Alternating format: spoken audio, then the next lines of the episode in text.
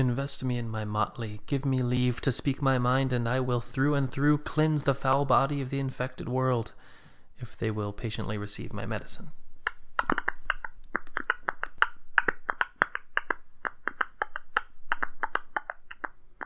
right, welcome to Starving Artist Phoenix. I'm Tony Machete. Uh, so this time I am with Chris.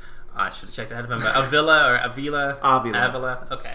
No one gets it right. I don't even get it right sometimes. Gotcha. Well, I should have. Uh, I, I feel like I've heard it differently from a couple different people, and I never verified it. But I guess I've just never had a costume.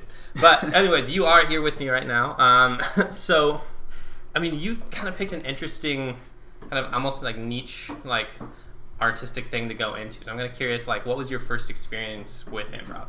Uh, my first experience with improv, I think most people's first experience that are around like our age was just watching Whose Line Is It Anyway? Yeah, sure. sure. Um, and I first got really interested in actually doing it myself when I was in high school in SoCal. So ironically, I started like in Southern California near LA, and I live in Arizona, where I do it a lot more.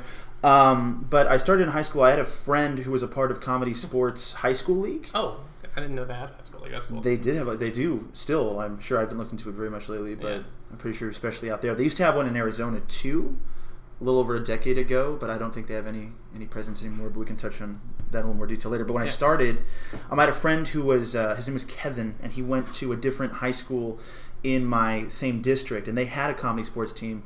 And so he's like, "You should come check this out. It's really cool. We actually do improv like on Whose Line and stuff." I'm like, "Whoa, cool!" And I went and I saw it, and I was entranced. Mhm. And he goes, "You know, this summer they're having a week long like camp. They have like an intensive camp for high school level improvisers um, every summer."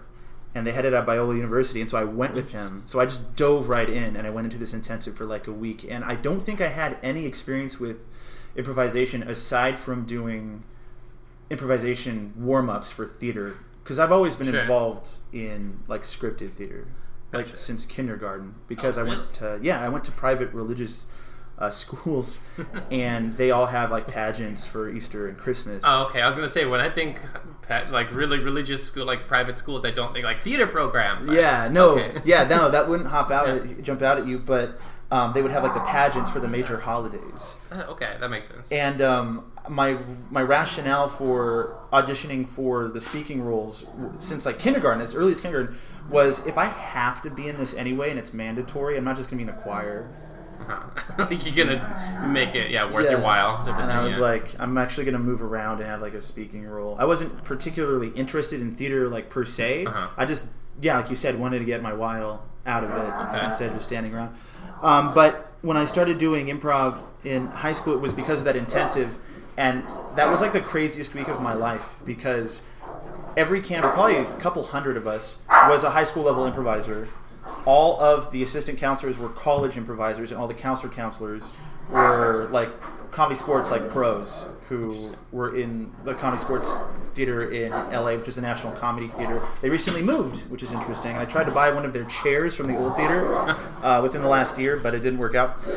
Um, but they uh, they had us hopped up on cream soda. I remember for some reason they had like an infinite supply of cream soda that they were trying to get rid of, and they never explained why.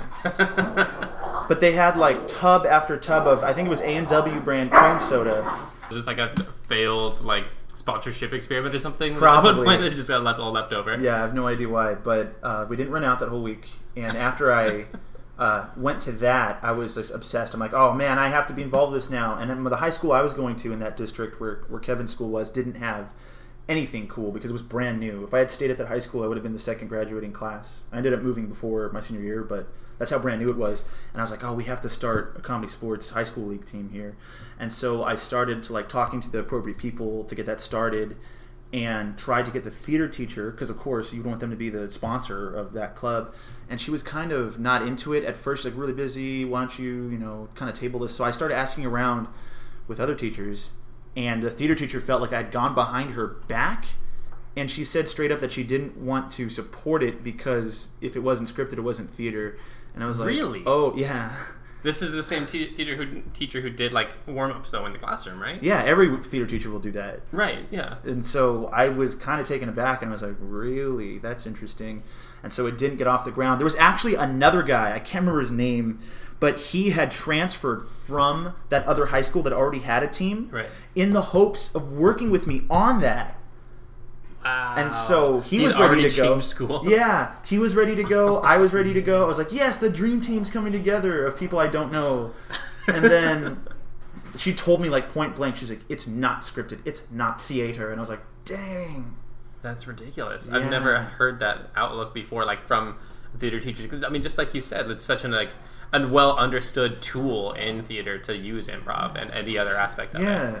And that's interesting. Okay, so I mean, where when you got started in like the scripted theater, Mm-hmm. um, did you know like that that was something that was already like enjoyable for you doing the games? Was that something that like stood out for you in the classroom or? Yeah, I mean, it was enjoyable, and I thought it was fun, and it definitely worked for what its purpose was. Mm-hmm. But it wasn't until I started going to like ComedySportz, high Mm-hmm. school league shows, and then also like pro level comedy Right. sport, like the adult shows Sure. in LA, that I was like, wow, this is cool. And then I went to the intensive, and I was like, oh, there's no turning back. It's like the coolest thing ever. Interesting. Yeah. And so, like, I mean, did did you like turn your back on the scripted theater at that point? Or, like, No. go all in, or No, I kept doing theater uh, throughout high school. Uh, my first show that I did in high school theater after having gone through uh, ComedySportz camp was sort of a, I guess a, a hybrid of those two disciplines because it was a murder mystery dinner theater. Oh yeah, okay. And so there was a script to kind of adhere to, and there were moments that had to occur, but every night the ending was different. And we rehearsed, and I'm making air quotes, um, the different variations on the ending. What was interesting about that is I was always guilty. It was just how did I go about it? I was like the doctor, and it was did I like poison him or did I was it or is he even dead? Of course, it's a murder mystery, so the guy's almost never dead. Right. Um, but when I came back, that was my first. It was kind of like a. It wasn't like I was jumping right into doing improv shows Right. because it was That's mostly a- scripted. But that's where I got a little bit of the the taste for doing improv. And so when we couldn't establish a team Uh-huh. um, officially through the school because the theater teacher wasn't into it, um, I just did as many shows as I could on like little ad hoc troops that would come together. Like, hey, I know you're interested in improv. Do you want to do this? Um, one time there was like a there was a mega church um, in town. This is back in Chino Hills, California. That was going to have like a big youth like concert, and they wanted an improv troupe to be like the bumper in between. Kind of uh, warm people up. Keep them Yeah, to warm them up and, put, and in between different sets to perform. And so that was my first like actual improv show. Was as the filler in between bands at this big Christian like concert, and it was it was fun. It was fun. Interesting. Yeah. And like, did you guys have kind of like free reign to do what you wanted to do with it when they they had that event? Or Yeah, as long as the Lord Yeah. smiled on it, we could do um, just do anything. We played like simple simple games, like audience involvement stuff, where they would do like sound effects and everything. So Okay. Yeah. So just kind of the light, fun, like yeah. the staples. Sure. Yeah. Yeah. the cornerstone things. Okay, so so the ComedySportz in high school just kind of died. Just like uh, once she said no, that was kind of it. You didn't really have a chance to go around it. Yeah, I what, what I think was kind of hurtful is Yeah. I, I, so I moved away from SoCal to Arizona between my junior year and my senior year. I did I only did one year of high school out here, and this is where I graduated. Um, and they started a team after I left. Wow. Like everything came together afterwards. I don't remember if it was an official ComedySportz high school league team Uh-huh. or if it was just a team at the school being sponsored by a teacher. And I was like, dang, that's unfortunate. But at Hamilton High, where I ended up, Uh-huh. um, same mascot by the way, so I didn't have to get new spirit wear.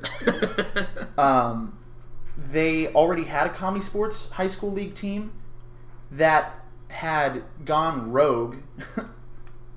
and they they stopped being affiliated with ComedySportz and just became like an independent team called the Urban Lemmings. And so I did that my senior year.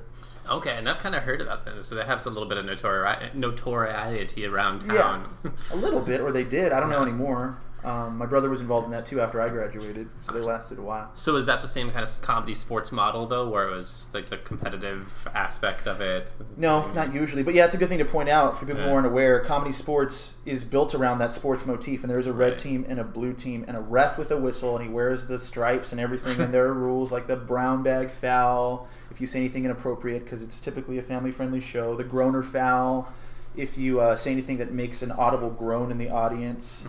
Um, hesitation, waffling, etc., etc. Um, but we did not follow that model in the Urban Lemmings for the most part. I think there were some shows that were advertised as competitive, but we just did a bunch of games after. Yeah, so it was mostly like like a, what you were saying before. Like a lot of people our age probably did when they started improv troops, like the Whose Line model of. Now we're gonna move on to our next game. Called, yeah. Yeah, exactly. You had your okay. Very nice. organic. Mhm. So how much time were you spending doing that outside of school? Outside of school? Yeah. Well, Urban Lemmings was a school sanctioned team, so I was probably going to rehearsal like I imagine once a week. I don't remember exactly, but it would be several hours. So, but it wasn't like a during school hours type thing, was it? It was like an no, extracurricular. although most of the people involved in the team were also in, in the theater program where I Oh, was okay. anyway, so you guys were all we were always getting doing that time in. Yeah, improv warm ups and stuff, zip zap zop, etc. Nice. Okay, so once you graduated, like, what was the next step for you? What was the plan? So this is where the timeline gets very like J.J. Abramsy and like all twisted, but because that Terminator came back at that point. Yeah. Try and yeah. the Terminator came back. That was the perfect improv player. Um, so afterwards, I this is where it gets murky because I did like a, a couple different things that kind of overlapped, Mhm. and there was a team at Scottsdale Community College called the Shenanigans, and I joined them for I want to say a semester at least. Mhm. That was fun, and we did some shows at the school, but a lot of them were affiliated with the local National Comedy Theater branch in Mesa over by the Fiesta Mall. They're off of Longmore NCT. Okay. And um, they were like, "Hey, you should come audition for NCT. It's coming up. Um, like the cut of your jib, etc." And I was like, "Okay." So I auditioned into NCT successfully, and NCT had, I believe, the same founder as ComedySportz. It's the exact same model, Right. But they're not as heavy on the sports motif. It's still competitive, Mhm. but like they don't call their they don't call their players athletes and stuff like that. Um, but they still have like the red and blue, and they have pretty much the same fouls and everything, and they do have the ref. Um, and so I was familiar with the the format already, obviously, and um, I got in successfully. I went through their training program for brand new players, and then because I was working a retail schedule, I realized I couldn't commit to the team. I was like, oh, I can't do Wednesday. The Home Depot says I can't do Wednesday. Sorry, that comes from the top. Um, and they're like, dang. So um, yeah, it's, it's a cool theater and everything, and um, I enjoyed training with them, but it, it just didn't work out because of my schedule. Gotcha. So we did that, and then at Chandler Gilbert Community College, they had a comedy club that was sanctioned by the school Mhm. that began to shift when my friends got into it um, into more of an improv focus because they encompassed everything like sketch and stand up Okay. so as far as I remember. Uh, but when they started to involve improv, um, I was asked to come like join up with them. Now I, I, I did go to Chandler Gilbert at some point in the 21st century. I don't remember if I started going before I joined or after. Um, but I agreed. A lot of the people who were on that team were Urban Lemmings Mhm. in the past at, at Hamilton, and so they ended up there. And the team spun off, which is like a recurring theme with Urban Lemmings people. Like they they are they're part of something bigger, and then they go rogue. So the that's com- how it got like the genesis of it, right? Or Yeah, just- that's how the Urban Lemmings started. So the um which is ironic considering the name, I guess. Yeah, and so the the um the team that formed out of the comedy club at CGCC became the Reject Llamas, which is a very similar name to Urban Lemmings. It's an adjective followed by a mammal that starts with L. And I didn't have any say in that. I walked into that and I was like, "Really? Is this like a spiritual successor?" They were like, "No," and I was like, "Yes, it is." like fifty percent of the people in this troop were Urban at some point, and so we did that, and uh, we performed again with short form. You'll notice the pattern here is short form, short form, short form. Yeah. I did short form, um, like almost exclusively up through college, basically. Um, and Was, I didn't mean to cut you off, but was it that just that was what people wanted to do, or like was there any talk of doing longer form? that's just what there was in Ari- in Arizona for like somebody in high school for the most part. I thought, but I can touch on what else there is also that's going on. Yeah, we'll circle back to that. and that was yeah. going on. Um, but the the Reject Llamas started out of the comedy club at CGCC, and we performed at a at a pizza place in ah, Chandler or Gilbert, somewhere like there on the fringe, and it was called the Cozy Cup uh, Cafe. It was a coffee shop, and we used to pack that place. We just didn't saying much because it was like two living rooms in terms of volume. Um, but we did, you know, our short form show there, and we spent a lot of time debating what our shirts were going to look like. and we finally got them. It had the Cozy Cup um, logo Mm-hmm. on the sleeve. They were like those baseball style shirts with the longer Yeah. sleeves. The day we got them and put them on and reported to the Cozy Cup to do a show, they were boarded up. And there was no indication at all. how long ago had been the last time you were there? Like a week. Within the week, we had been there. And like, all right, cool, ready to go back to this place that's always been open and will not close. And they give you the no indication. They're like, great, same time next week. Yeah. Didn't call anybody or say anything. wow. And they were just shuddered. And we were like, we have this logo wear now. That doesn't mean anything. so um, one of the guys had been working at the Brunswick Zone XL, like bowling alley and family entertainment center in downtown Gilbert. And that became our new base of operations. And we started doing shows in their bar. If you've ever done improv in a bar, bar prov is awful because no one can hear what's going on sure. it, it's a problem for the players too. Like it's hard to hear what's going on, but like no one is paying attention in the bar. Food and drink in general don't mix with improv very well, Right. just as a general rule. We performed on like the little dance floor in there, and then eventually after like we like established rapport with the place, they moved us into the multi-purpose room, which is way better. Yeah, that's. I mean, you have a lot more focus. I'm assuming there, and people come to it for the improv. Yeah, and it had Right. doors, which is great. Like on the technology tree of improv, if improv was like a real-time strategy game, doors would be like the thing to get first. Right. Put all your energy into doors. As soon as you spawn, you're you're mining doors. Yes, exactly. That's interesting. I I never I really thought about just like uh, you take that for granted, I suppose, until like you get to that point where you don't have it. Yeah. But wow. I mean, is there any other kind of things like that you could- like you feel like are just essential things that you've learned from performing in different venues? Um, I did more bar prov beyond that too, and so that same lesson was like ingrained. Um, but yeah, the main the main things I, I, I stayed so far. I just want to recap them. Let's make sure I'm not repeating them. But um, food sucks, and uh, an enclosed space is better than an open one. general. Oh, performing outside sucks too. Yeah, I've done improv like outside and uh, just like amphitheaters, like as people are walking by, Yeah. trying to get them to like, hey, come check this out. We need Yeah. a suggestion. An amphitheater is slightly better That's true. because it kind of funnels some of the attention towards the stage. Right. But if you're just like at like a booth, at like an event with other booths, or like in the middle of an open space of any kind, that's painful. That sounds it's uncomfortable. horrible. Yeah, but you'll always have one person who laughs super loud, which is awesome, and they're like laser focused on it.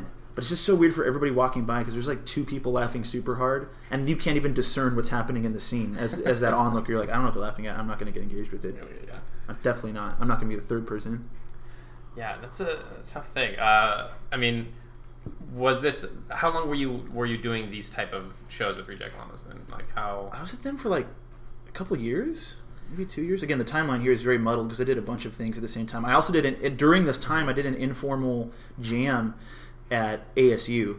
Like we would, um, we would schedule a studio in the acting building with like mirrors and everything, and we would just jam.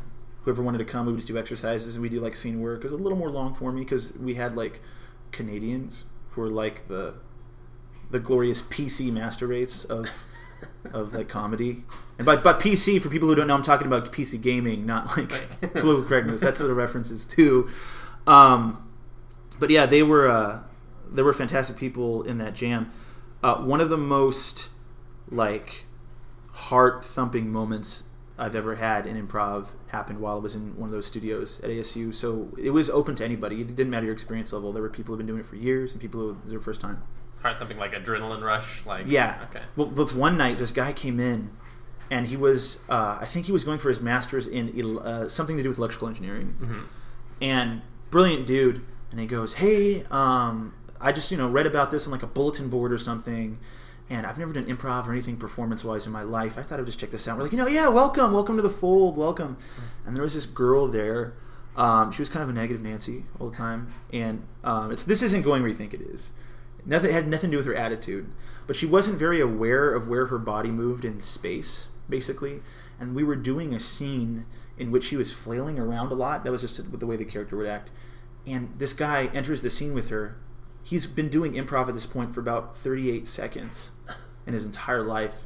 and she extends her arm like this. Like if she had been trying to punch, it would have been excellent form. And she clocked him. She got him in oh, the jaw, and he was sprawled out on like he fell on the wood flooring because it was like a dance slash acting studio, and he was just out. And we were like, "We are so sorry. This is not normally how improv works.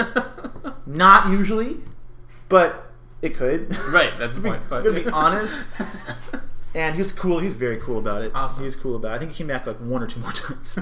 that's I mean that's brave. You Yeah. can come back on to that. Yeah. Just call it a day. yeah, welcome But- back to Fight Club. uh, okay, so uh, yeah, I want to touch on this since since you've kind of been been dropping it. So, um, I mean, for somebody who's like doing this all the time, like you find that there's different like just types of shows and types of gigs that you're doing. So you just mentioned like just a continuous kind of jam, like a weekly jam that you did. Yeah. So I mean, how how would you categorize that as opposed to different like other shows that you've done? Like, how is a jam different from just like a, a show that you, that you do nowadays? Well, the jam was open Yeah. for people to either come and join to Mm-hmm. to to exercise in or just to watch. But the main focus of like that kind of jam we were doing at ASU um, was to just work on the craft. Like we weren't there to like perform for an audience. So it's kind of an open rehearsal. An open rehearsal, yeah, exactly. And so that's what we got out of that. Whereas uh, the Reject Llamas performing in like coffee shops and, and bowling alleys was just because it was it was a fun, exciting thing to do. Yeah. And we did want an audience, even if they were drunk and they weren't listening to anything that was going on. The most they paid attention was uh, one night our show got interrupted because somebody got hurt during a scene, and I couldn't tell if it was a character choice to act hurt or not. None of us could. God. We're like, ha ha! We were laughing because we this this guy was riding piggyback on a much smaller guy, and the smaller guy couldn't support him, so he the guy on top fell off onto the, you know, the wood floor. Yeah. There's a lot of in my stories. There's lots of falling onto glistening wood floors, and um, this guy eats it, and he starts going. Ah, like like Peter Griffin, and we're thinking like, oh, he's hamming it up, ha ha ha ha. And he's like, no, I'm serious, and we're like, ha ha ha ha ha. And then we realized, oh, and he had to be lifted out on a stretcher. Like we had to stop for paramedics to lift him out, and we finished the show. Wow. We had like a 45 minute intermission, and then we came back. Um, so it's very physical, but yeah, we were th- we were doing those kinds of shows as opposed to like jams and stuff um, to actually, you know, familiarize the public at large with improv. Nice. And I mean, have you seen the interest kind of grow or fade since you've kind of gotten started? I think it's only growing because there's more troops. I mean, active now in the greater Phoenix metro area. Um, short form troops in particular, there are more of. So can already list off NCT, which I mentioned. Yeah. I'm with the Jesterz now. Right. We're probably like the the foremost short form troop in Arizona, and there's also Improv Mania now in Chandler, which opened up uh, I think two or so years ago, and uh, so I would say the interest has only grown, but the center of gravity for improvisation is closer to Phoenix as a city, I think, because of the existence of the Torch Theater, which is the hub for long form improvisation. Right, I wanted to talk about that too because they they do things yeah very differently than everyone else that you kind of see going around town, but they've become an institution still because of that. Yes. So I mean, what what makes them different? What makes them stick to you? definitely the long form emphasis. I think that most people, especially lay people who don't do improv, their experience with improv is again whose line essentially. Sure. They're familiar with short form, or they did like theater exercises, which were um, basically short form games. Yeah. And because of that, I feel like short form, even though I've mostly done it, is kind of looked down upon, and I understand that because those games are essentially exercises. Like those are things you would do to warm up for scripted theater or for long form, Mhm. or to just spitball ideas, um, or you do in high school. But um, I feel like the troops that I've been involved with, where I've continued to do short form, and the Jesterz in particular, are pretty good about letting scenes breathe more. So there's more long form influence, like infiltrating into the short form they do. It's it's still got the gimmicks and the games that you would expect, but um, there's a lot more going on. Sure. Especially like compared to Whose Line. Whose Line Mhm.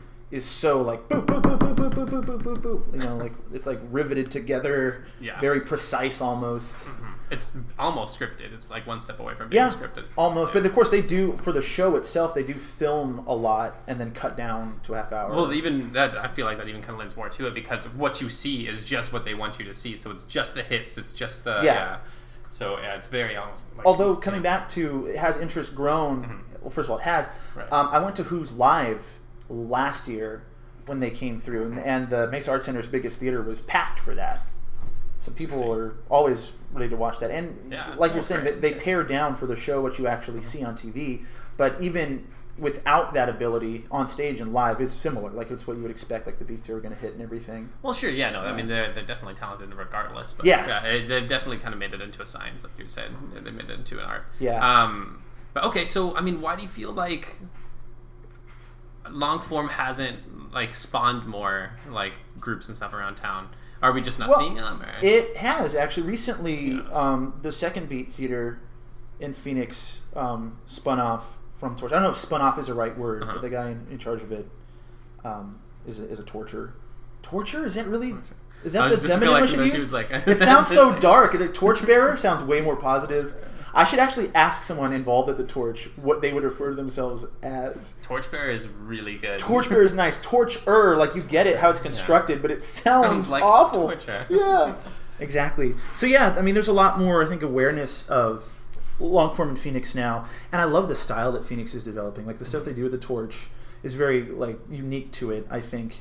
And when I first became aware of that community, the torch didn't exist in its current form when I first started. Because I, I started meeting these people when I was in high school, when I was doing like the reg- the Urban Lemmings at Uh-huh. Hamilton. Um, there was a guy named Matt Duncan who was friends with my theater teacher since they were at ASU together. And they had had been involved with like the sketch troupe there and everything. And um, he's one of the founding members of the Torch. And so I had been aware of these people since high school, and since then I've seen the improv community, particularly the long form improv presence in Phoenix, go from pretty underground to not as underground. Like it still hasn't like exploded. I think into not that you necessarily want something like to, to- that to like Sure. explode, but I mean like um, it still has a cool like kind of undergroundy vibe to it. Mm-hmm. Like the torches are very. It's, it's kind of a modest venue, but it's so real. Like you go. Have you been to the torch? Yeah, I have. I went to see their um, cage matches. Yeah, times. those are Yeah. so great. It's, yeah, it's so awesome because yeah, Yeah. I mean it's it's so immediate. And like when we went, there was maybe six people in the crowd on those ones. Yeah. and so I felt like that almost kind of added something to it because like this is the true like street improv. Yeah. Like, Yeah. yeah. No, I love it. And probably four out of the six people were students there, or we're gonna go on, and or we're gonna go on right after. The next one, yeah. But yeah, it's a cool community and everything that they got going on. Uh, no, I'm. I, I, I always kind of like that vibe of it. Um, but to to kind of jump forward in time a little bit. Okay, so you've been doing these shows with Reject Llamas, and you've been starting to do uh, more shows through like the schools, the colleges, and stuff. When I first encountered you, you were in Names from a Hat. so um, when when did that transition happen? So that was like three years ago, I believe. Yeah. I I had stopped doing um, theater of any kind or improv for like a year. I kind of took a bit of a break. I would do like again. I would always be down to do like ad hoc stuff. If someone's like, "We're doing a little show." Like just- one-offs. Yeah, one off. If you want to be involved, um, you know, get the band back together for like a half hour. I'm like, yeah, that'd be cool. I would do stuff like that, but I wasn't like part of a, a dedicated troupe. And then I heard about Names from a Hat because a friend of mine, uh, John Holdsworth, who had been in the Reject Llamas and who does tons of theater at like the Hale. Mm-hmm. Um, even today, he still does musicals and stuff there. A great performer. He said, "Hey, I have a friend uh, named Brittany. She is involved in this troupe called Names from a Hat. Maybe you should come check it out. They perform at a bar." And I was like, "Great, bar prov, okay." And then I went, and it was at this place called Nacho Mamas that I think has gone out of business. Uh, are you? Have they? Have. You're aware? Yes. Okay, thanks for As far confirming as I know, I believe so. It's very sad. But um, and I went to one of their shows, and they had that bar packed. For them.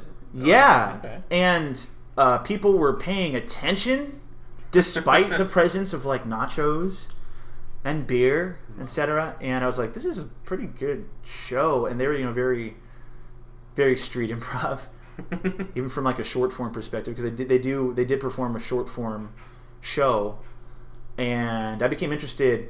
Uh, right away basically i went to a couple more shows and then auditions came up and i was like i'm gonna audition in and i think john rallied for me with brittany and he's like you need to put him on the team and yeah Did you think you were kind of maybe a sure sure thing because of that before you auditioned, or no not necessarily i mean i wanted to, to be given due process and everything so? What is an audition like when you're jumping into a new improv team?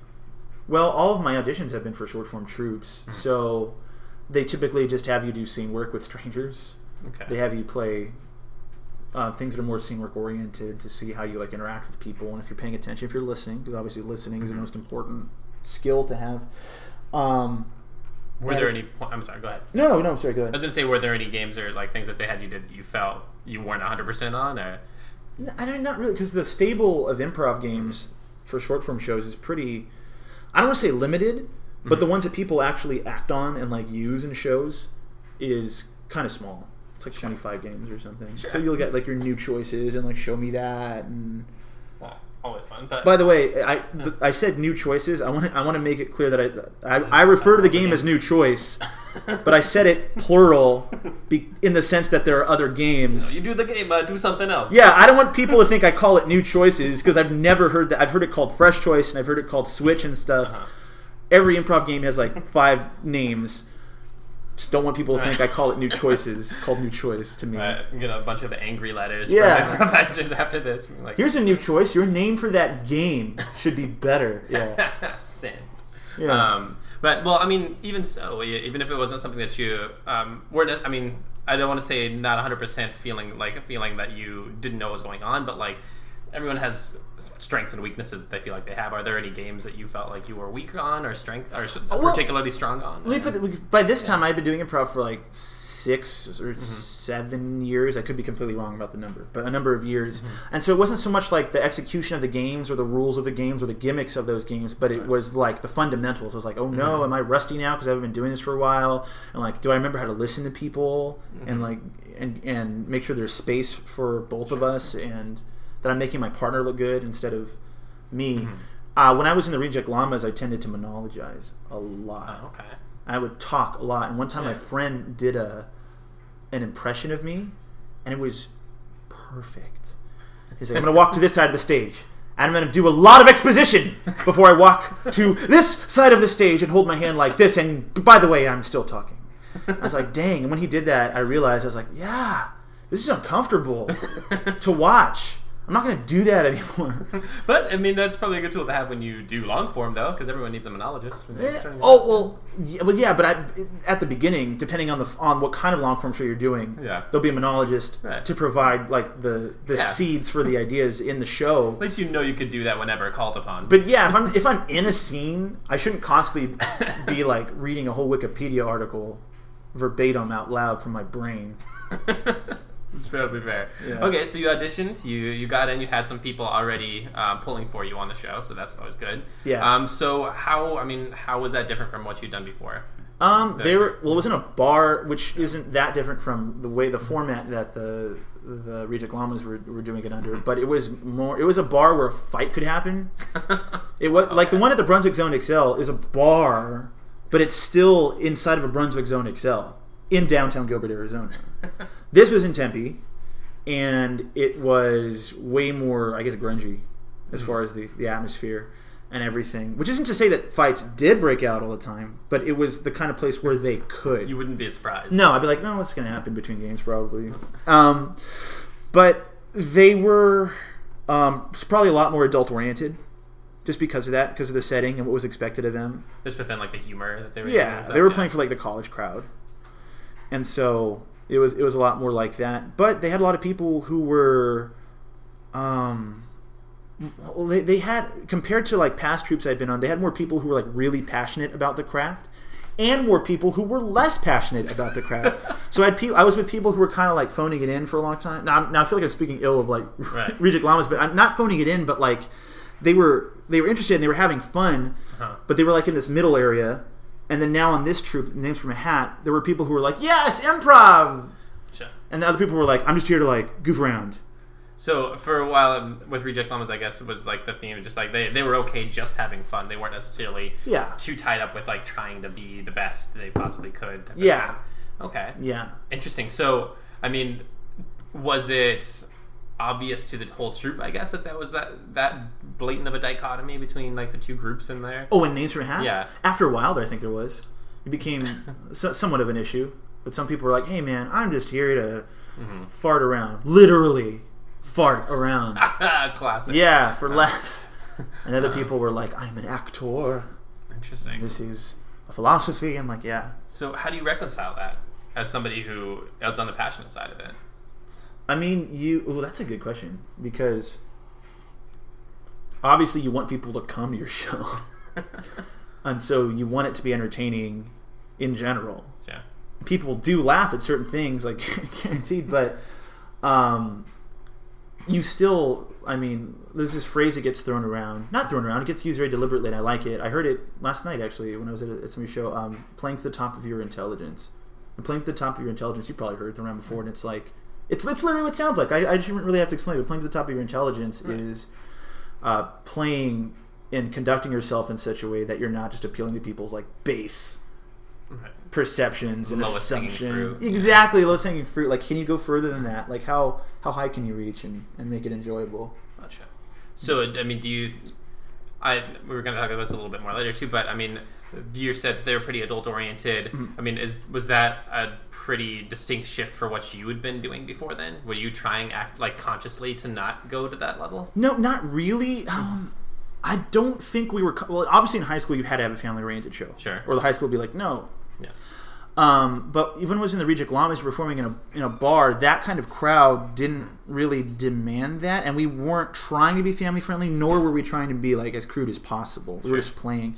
But Names from a Hat, it was a little bit gruffer of a setting, and I'll give you an example. This is one of the funniest things that's ever happened in my life. And I, I, I have a lot of emotions around this story because it made me angry too because I was enjoying it so much and no one else was enjoying it to the same degree I was. And I was like, why? This is so great. So what happened was, oh, we were playing a game at a show at Nacho Mama's, and Names from a Hat, and we needed a one word suggestion. And somebody said, oh, someone said, uh, what is I think I asked it actually. I said what if if not forgive me whoever asked this question to get the suggestion. But what is something you wouldn't want your significant other to find in your search history? And someone said butt cake. and everyone's like, "Okay, butt cake." And we and they clapped and we start we were about to start singing. And I was like, "No." And I started to like shake a little bit from anticipation. And I was like, sorry, sorry, wait, wait, wait, wait, wait. Butt cake? And the guy is sitting at the bar. And I see him now. It's this dude sitting at the bar drinking, like looking over his shoulder, but still watching the show. Butt cake, yeah, you heard me. And I'm like, butt cake? He's like, yeah, butt cake. And he keeps pushing them together. And I'm like, wait, Bundt cake? Because that's a thing. Like, Bundt cake? He's like, butt cake. And I'm like, butt cake? and he says, butt cake. And I'm like, oh. And I, st- I get like cold because it's I, I, I go a step further and I begin to piece together what's really happening in this moment. And if I if I'm if I can confirm my suspicion, this is the funniest thing that's ever happened in this bar, in this city, in this in this universe. This is just the funniest thing. I'm like, sir, and I'm like, my my hands are actually shaking now. I remember like I, I was like I started to like crouch a little bit to like to like get lower to the ground, so I wouldn't like fall or something. I was like bracing myself, and I was like, Wait, "Sir, sir, sir, sir, sir." Everyone's starting to get upset with me. So like, let's just do the scene, the butt cake scene, whatever. We'll see where it goes. I'm like, no, no, no, no, no, no, no, no, no, no, no. We need to figure this out right now, sir. Butt cake. He goes, yeah, butt cake. I'm like, can you spell it, please? And he starts, yes, and he spells it. He goes, butt cake. Like it, like it's a spelling bee. He says it first. Butt cake. B U K K A K E. Butt cake. And I'm like, I'm like, sir, it's pronounced bukkake. And he goes, I don't know, you the pervert. It was so perfect. I couldn't believe it. And so yeah, I, I love having that memory, but I'm still angry that no one else could enjoy it that much. so good. It's like, guys, this is fun. But now, here's what's even worse. People who were there tell the story also like they were enjoying it. Just, I'm like, no, you Right. weren't. No, you weren't. You don't weren't on get board. it. You didn't laugh at the butt cake. oh, that's really good. Yeah, so that gives you an idea of how different the show was. Right. We were playing for the Bukkake crowd. Yeah. I, I can imagine that a lot of Jesterz gets a lot of bukkake No, suggestions. no, they- people try. We were like, no. Okay, yeah, so that's another thing I want to jump into. So, I mean, you've jumped back onto the kind of the, the actively clean kind of uh, crowd now. So, I mean, is that a harsh transition to make back? Not as much as you would think. I mean, I think we all. So, so I, sh- I should I should preface this first by explaining we all. Uh, something kind of unprecedented happened uh, when I joined the Jesterz. So, uh, typically, they would not bring on as many people as they did when Names from a Hat came on. So, a lo- when Names from a Hat was at its end, the reason why was because we were we were going to dissolve. I think one way or another, but we had an opportunity to, to audition into Jesterz, which isn't typical. And so uh, several of us joined at the same time. Me, Vikas Kumar, David Raftery, Bianca Milchescu, uh, Solomon Cruz. Who am I forgetting? Zach. What's that? Zach Greg? wasn't that part Zach had already begun moving to Los Angeles, Oh, okay. I believe, at the time. But yeah, several of us. I'm leaving Mm-hmm. some people out, but some people have, have come and gone since then. But that core group that I just listed off is still with the troupe, And uh, we became Jesterz around the same time. And yeah, we had to go from that Mm-hmm. we eventually moved on from Nacho Mamas to the Mesa Art Center, where the show was more tame, Sure. not necessarily 100% family friendly, to one that is guaranteed to be 100% family friendly. And no, it wasn't as harsh as you would think. Like, I, I don't swear in my everyday life nearly as much now, I think, as a result. I've just conditioned myself. So, um, so when you were making that change, though, I mean, you guys, you said you kind of dissolved, but you had this opportunity to, to join into it. Mm-hmm. I mean, is that a pretty common thing that happens in like the improv scene? Like one troupe just kind of fades out, and then another one springs up in its place. Or, it's hard to say because it's such an organic thing. Like they come and go, and like there's, for example, there's like tons of troupe names that you could say, like long form outfits yeah. that are in the universe of the Torch, for example, Mm-hmm. and they will exist forever because they're not designed to be like a weekly thing. Mm, Their members may have already moved to LA and Chicago and other places, but when they're in town, they're that team. gotcha. Um, and they'll always, you know, be in existence in some form. There's like a loose collective of people. Is the weekly model kind of hard to sustain? Do you feel Um, probably, yeah. I mean, I if you don't have this institution behind you? I guess I should say. yeah, I would imagine because like all the all the there obviously there's a show every week at the Torch. There's several Sure. shows on multiple nights, multiple shows, multiple nights, um, doing long form and stuff. But it's uh, a very large, not stable. That's not the right word, but like like like world of improvisers there who have gone through their training program and are associated with them. And a lot of the teams there, of course, are just reshufflings of the same people Yeah.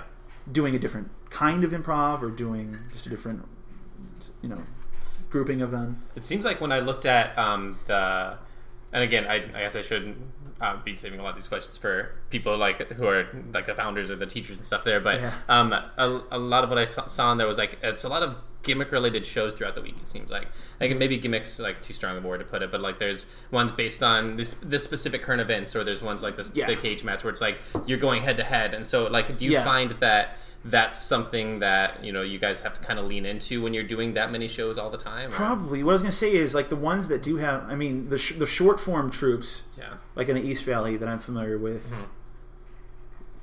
they they have to do kind of a gimmicky model Yeah. because they they do short form and people want to go in knowing it's something they're going to laugh at. hmm They don't have to do as much like easing into it. They don't have to figure it out. Especially since short form you're doing game after game and there's an explanation before each Mhm. one. This is a new choice. Here's how it works. Now you get it. I hope.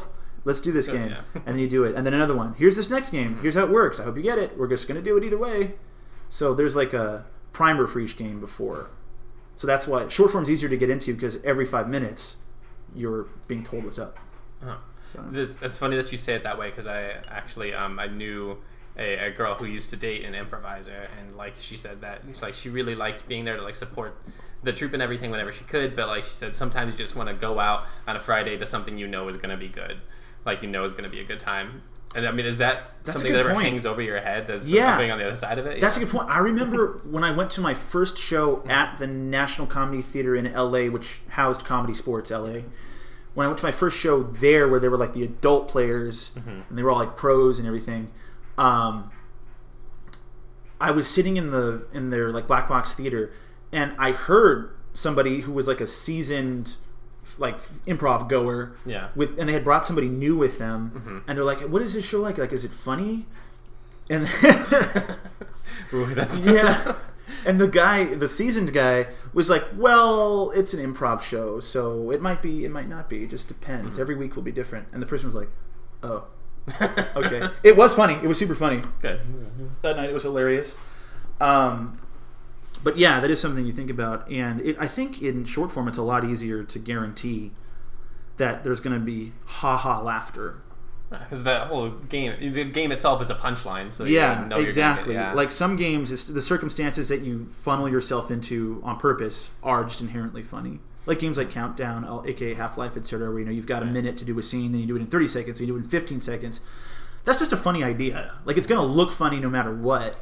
Mm-hmm. so a short form show will have stuff like that. No, I mean, have you started to, even though you're you're kind of professionally doing uh, short form more, have you had more chances to explore long form as you've gone kind of through your life? Yeah.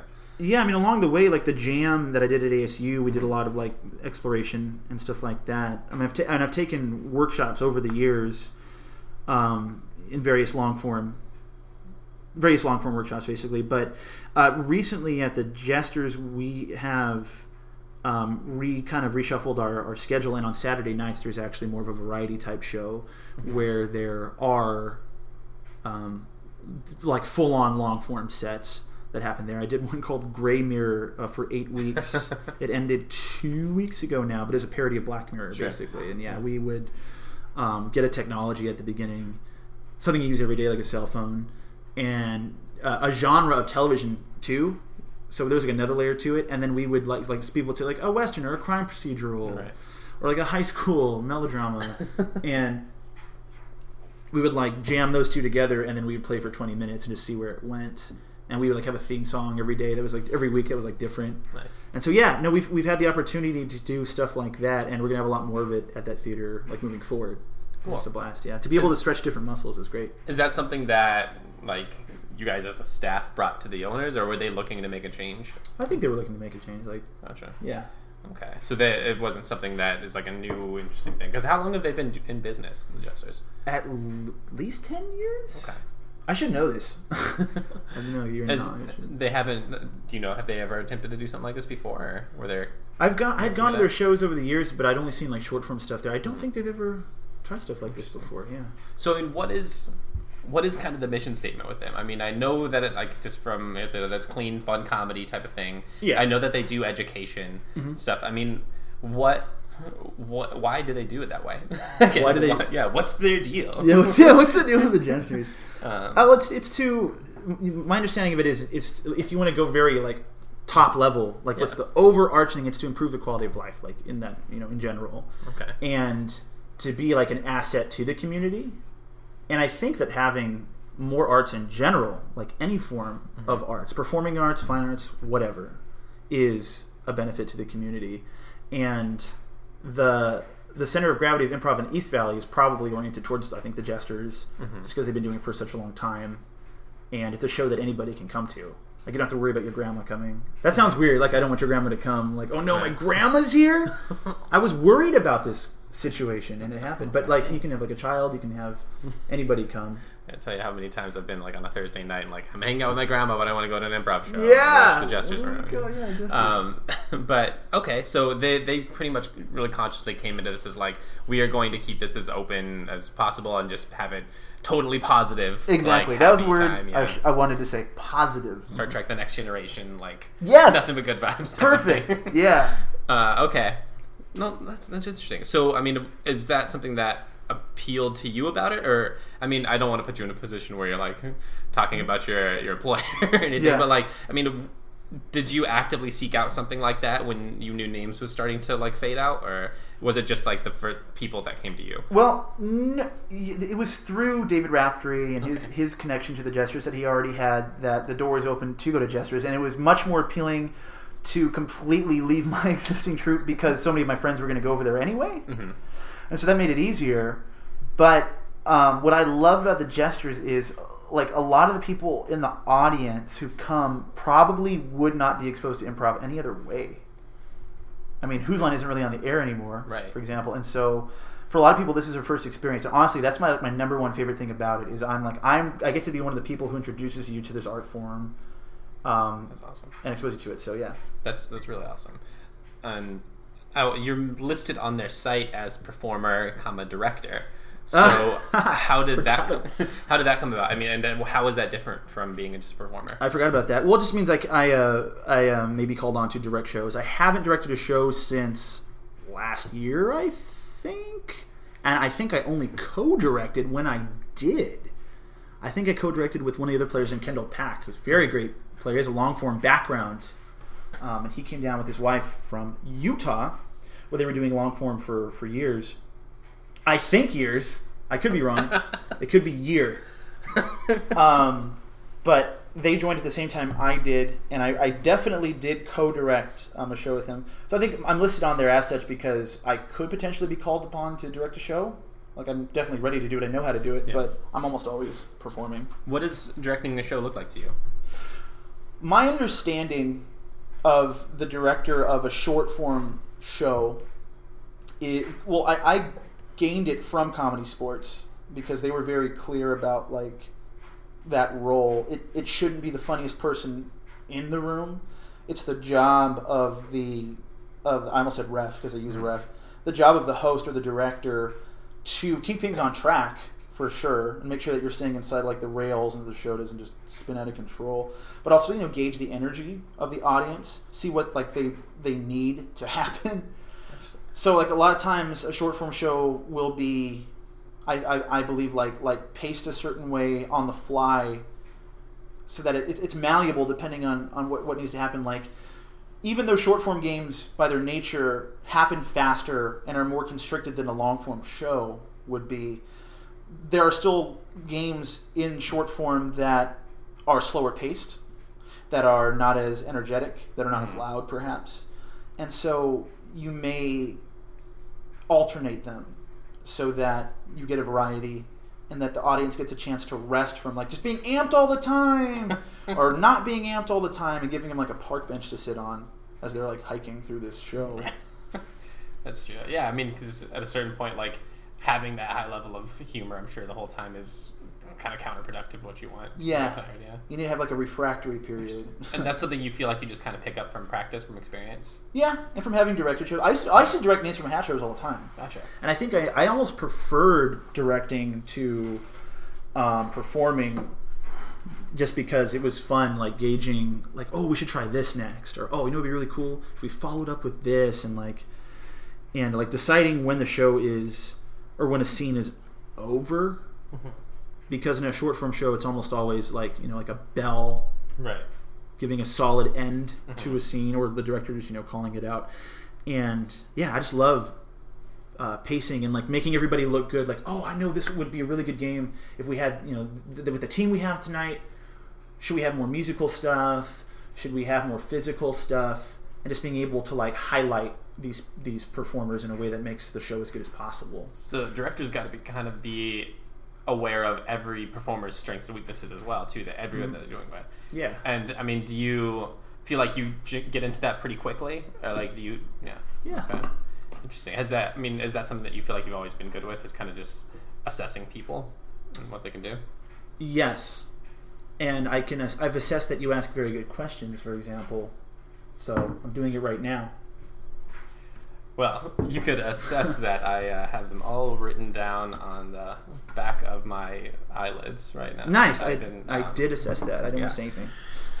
but um, okay, so you kind of juggled the between those two. I mean, do you do you feel like there's like less opportunities to rec now? Is that kind of what the issue is? Yeah. No, I just perform all the time. Oh, okay. Yeah, I'm not like rallying to like, hey, make I want to direct because it's, Okay. it's so much fun. Like performing adjusters, it's, it's a blast. Yeah, it's fun directing too. But like, and it's it's like the biggest continuous audience I've ever like performed in front of as far as improv goes.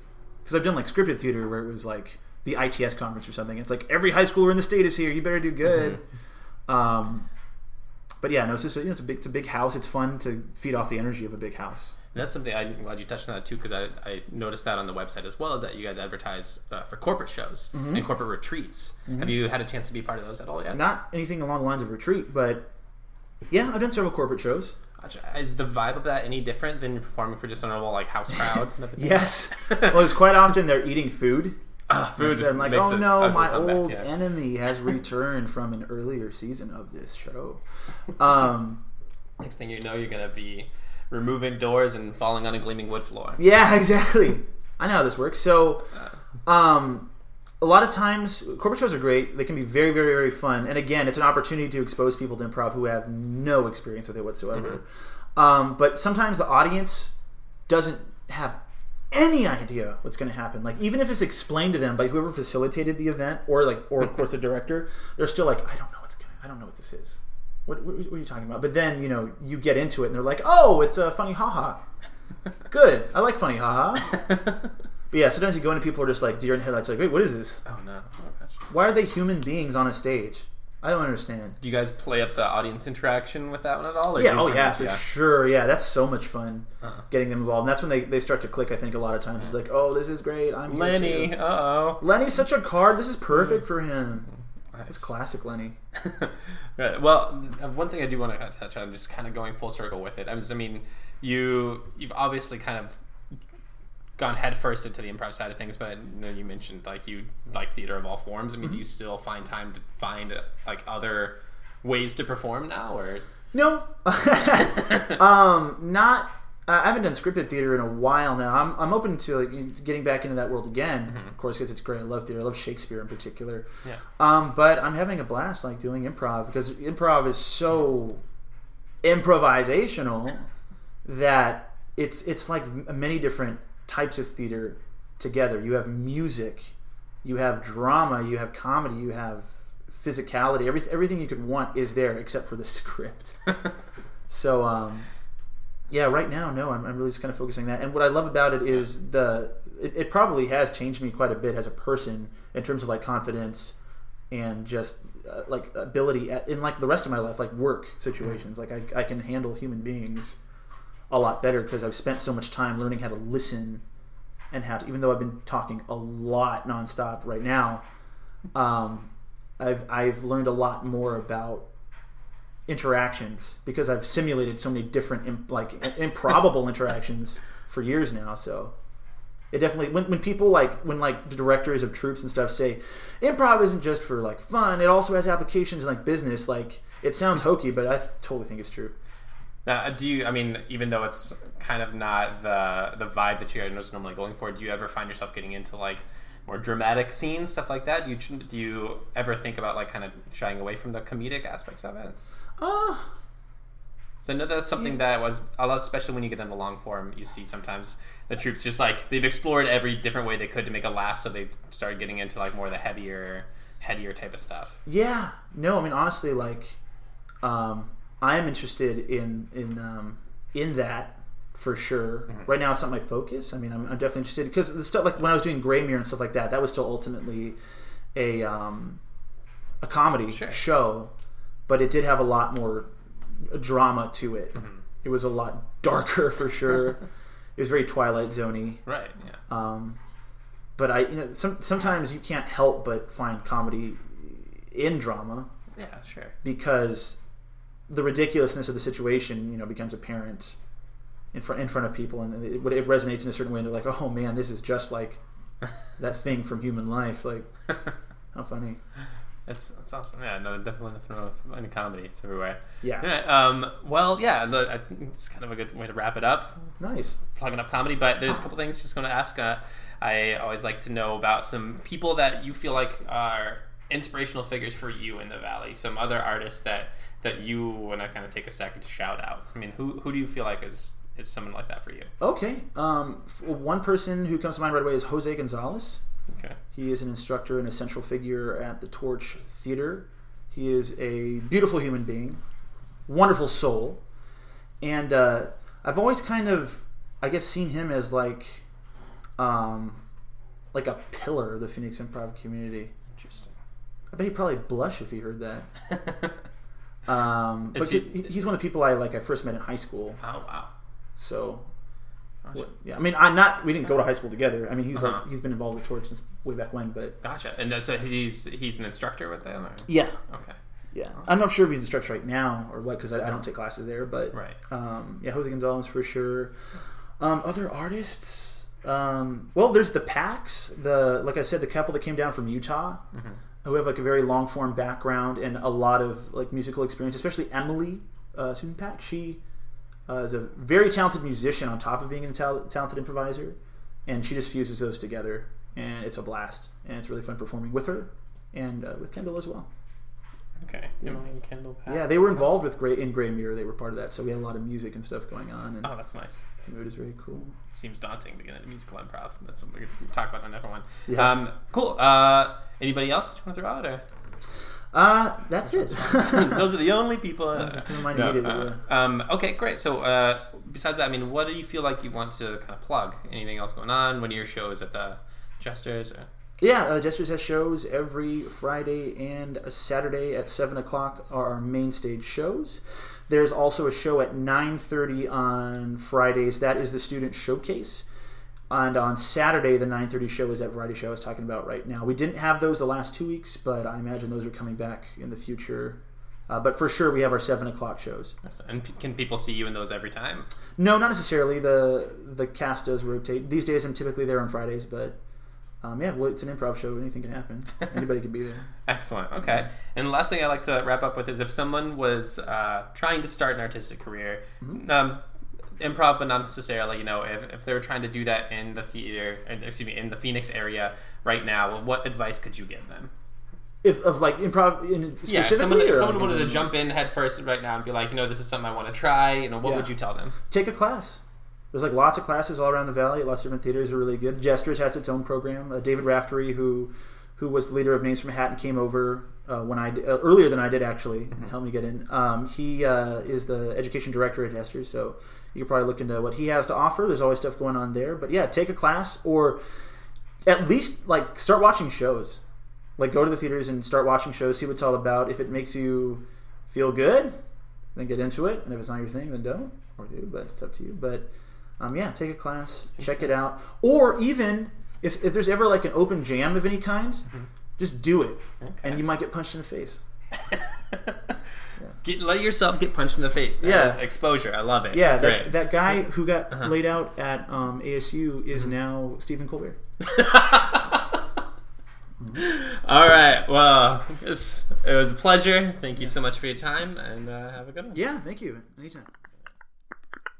If you or someone you know is an artist of any kind who would like to share their experiences working in the Phoenix area, or if you just want to tell me how awesome the podcast is, write into starvingartistsphx at gmail.com. Again, it's starvingartistsphx at gmail.com.